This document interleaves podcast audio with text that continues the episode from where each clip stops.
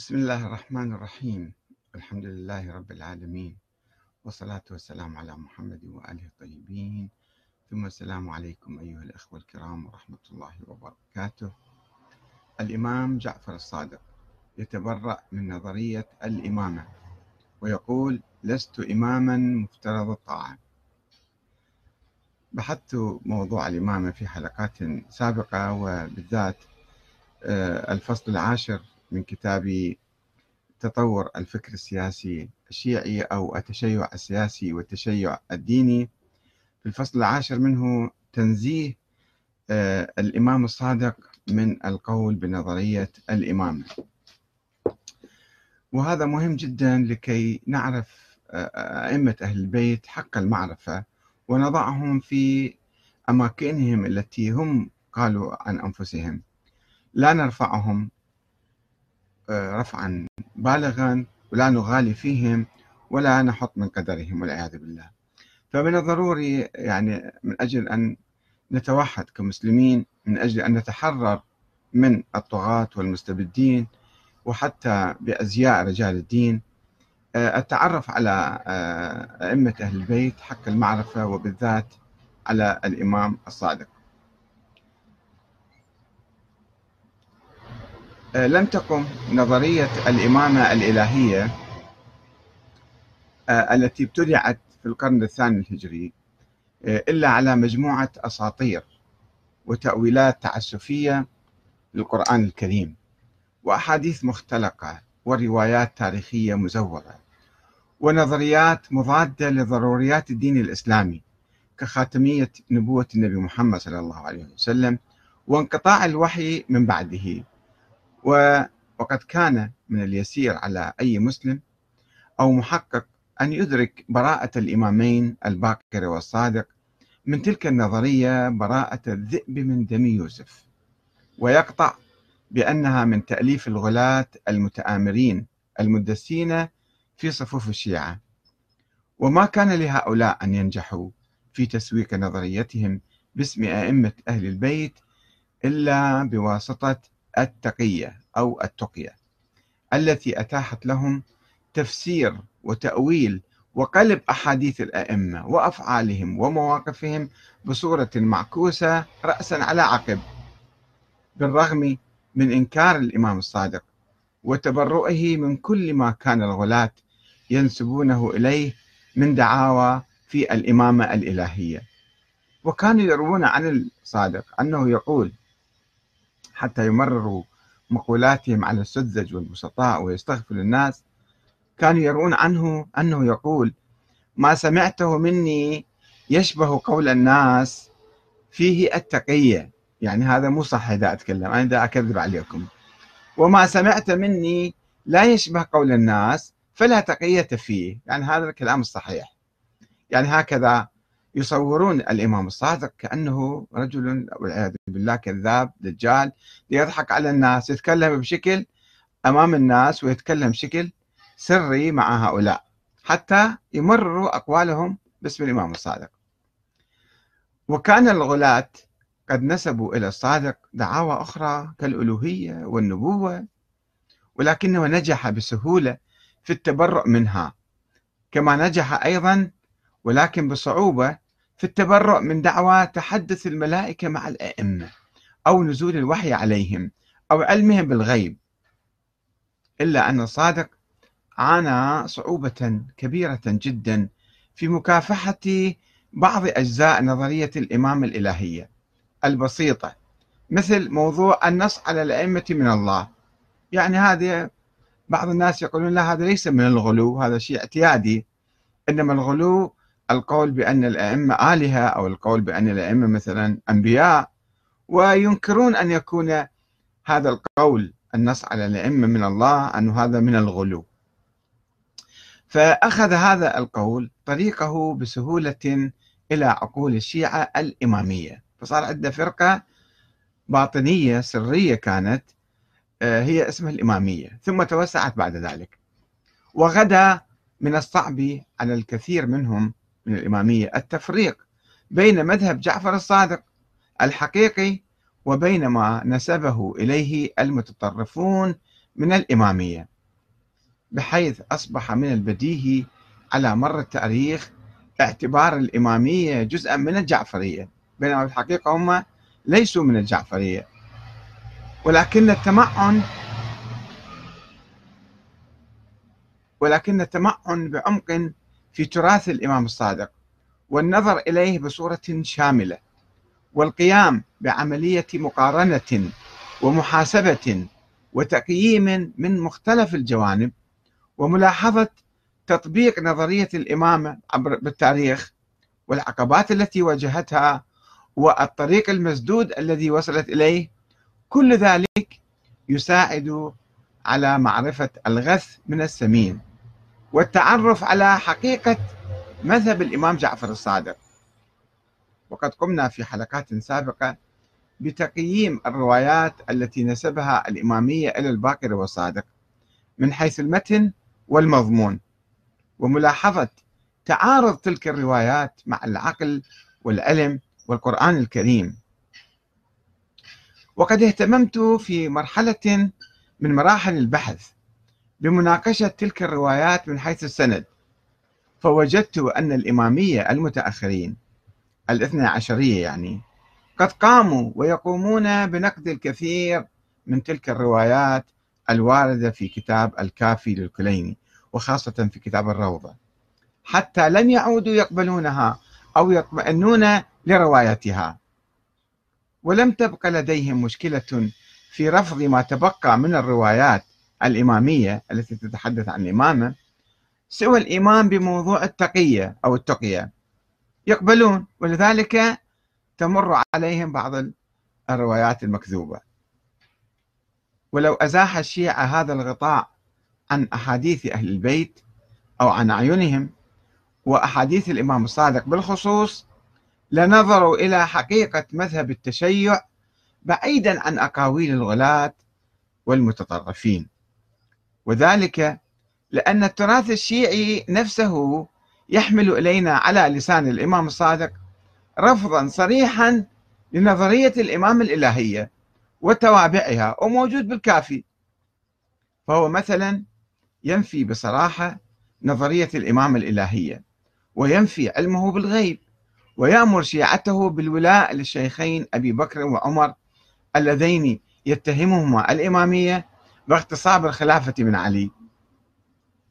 ولم يدعي النص عليه من أبيه الباكر كما لم ينص على أحد من ولده بالإمامة. فأين هي نظرية الإمامة إذن؟ وكل هذه الحقائق يؤشر إلى عدم تبنيه لنظرية الإمامة إلا أن الغلاة يفسرون كل ذلك بصورة معكوسة تحت ستار التقية. أنا أقول هذا الإمام الباقر لم ينص على الصادق تقية. الصادق لم ينص على الكاظم تقية. الصادق لم يفعل كذا تقية. الصادق فعل كذا تقية. كل شيء يفسروه بالمقلوب حتى يمررون نظرياتهم وتمشي على السدج والمستطاع. ومع الأسف الشديد علماءنا يعني أيضا لا يدرسون هذه الأمور. الحوزة في النجف وفي قم لا يبحثون ولا يدرسون ولا يحققون. فتمشي عليهم ويصبح مرجع وما يعرف شنو عقيدته. فقد روى الكليني عن سعيد السمان أنه كان عند أبي عبد الله الصادق يعني إذ دخل عليه رجلان من الزيدية فقال له أفيكم إمام مفترض الطاعة؟ فقال لا. فقال له قد أخبرنا عنك الثقات أنك تفتي وتقر وتقول به ونسميهم لك فلان وفلان وهم أصحاب ورع وتشمير. وهم ممن لا يكذب. ينسبون إلى الكلام. فغضب أبو عبد الله.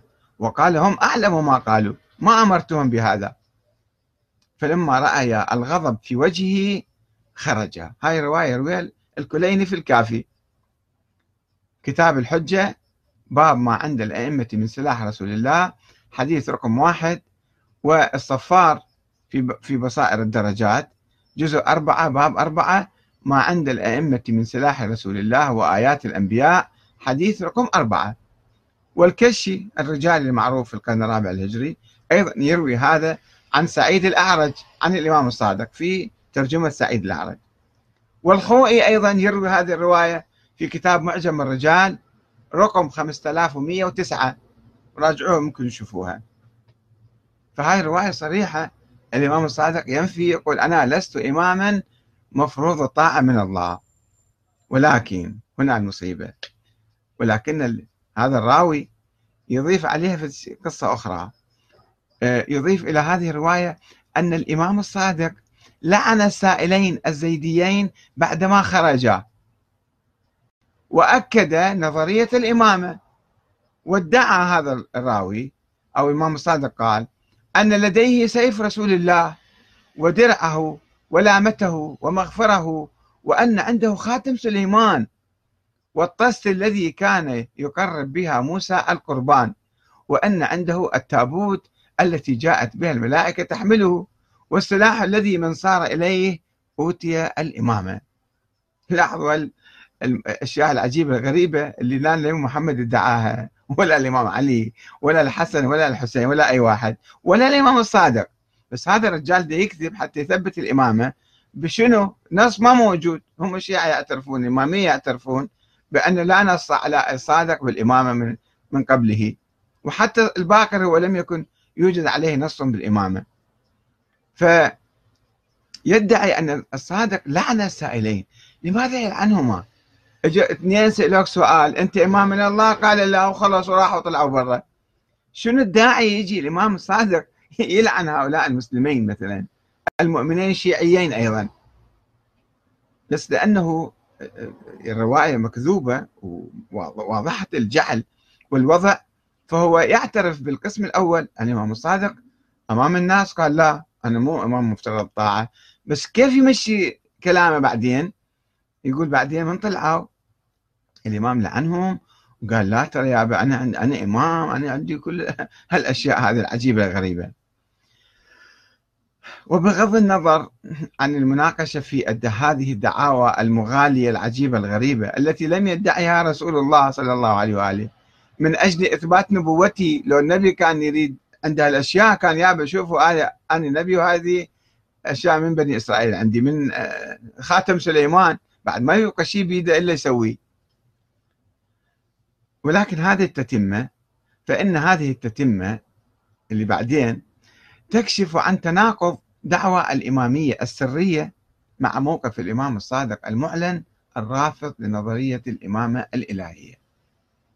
المشكلة أنه جماعتنا الآن يأخذون بها الأشياء السرية المكذوبة ويتركوا الرواية الأصلية الأساسية اللي هو هذا الراوي الإمامي يعترف بأن الصادق قال كذا وكذا. بعض الأخوة يقولون كيف أنت يعني آه هذا كيف تعرف يعني الجزء الأول صحيح والجزء الثاني مو صحيح؟ هذا مزاج من عندك. الأخ هادي حمود يقول لماذا الجزء الثاني زيادة والجزء الأول صحيح؟ الجواب المزاج هو يجاوب عني يعني نيابة عني. ويقول كل سطر يكتبه الكاتب مبني على مزاجه يحتج بالضعيف والموضوع مقابل الصحيح والمتواتر. ويبتر الأحاديث ويكفر ببعض ويؤمن ببعض. دعاء يوجه الاتهامات مجانية. كما يؤمن بآية ويل للمصلين. شلون يا أخي العزيز؟ ما هو الراوي الإمامي وبالكافي بأصح الكتب الإمامية يقول بأن الإمام الصادق نفى أمام الزيدية أنه هو إمام من الله. بعدين يقول لما طلعوا برا؟ إلي قال لي كذا. من يقول الإمام صادق قال لك أنت كذاب. قاعد تكذب. طيب شلون اصدق كلامك؟ الأول لأنه أنت قاعد مثل يعني من الخصم عندما هو يعترف بشيء هذا اعتراف من عنده بأن الإمام الصادق قال أنا لست إماما مفروض الطاعة من الله. فالجزء الأول إخبار علني يشهد عليه المخالف المغالي نفسه ويرويه. والجزء الثاني إدعاء سري مفضوح الكذب يعني مو بس واضح الكذب.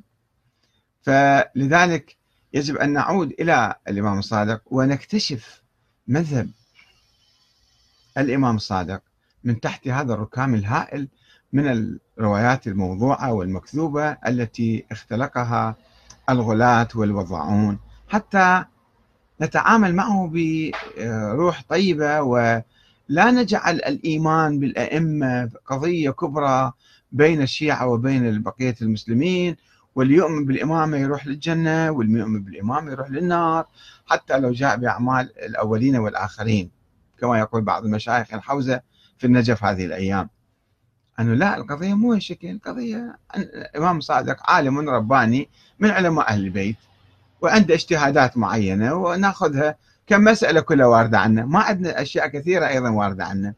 البقية كلها أحاديث مكذوبة. الشيعة الآن الاثنى عشرية يكذبون أربعة أخماس أو ستة أسباع الكافي. ولا يزال العمل مستمر على تصفية هذا الكتاب وتنقيحه وتنقيته والتخلص من عنده. وحتى نعرف مذهب أهل البيت الصحيح الحقيقي ونتبع هؤلاء الأئمة. والسلام عليكم ورحمة الله وبركاته.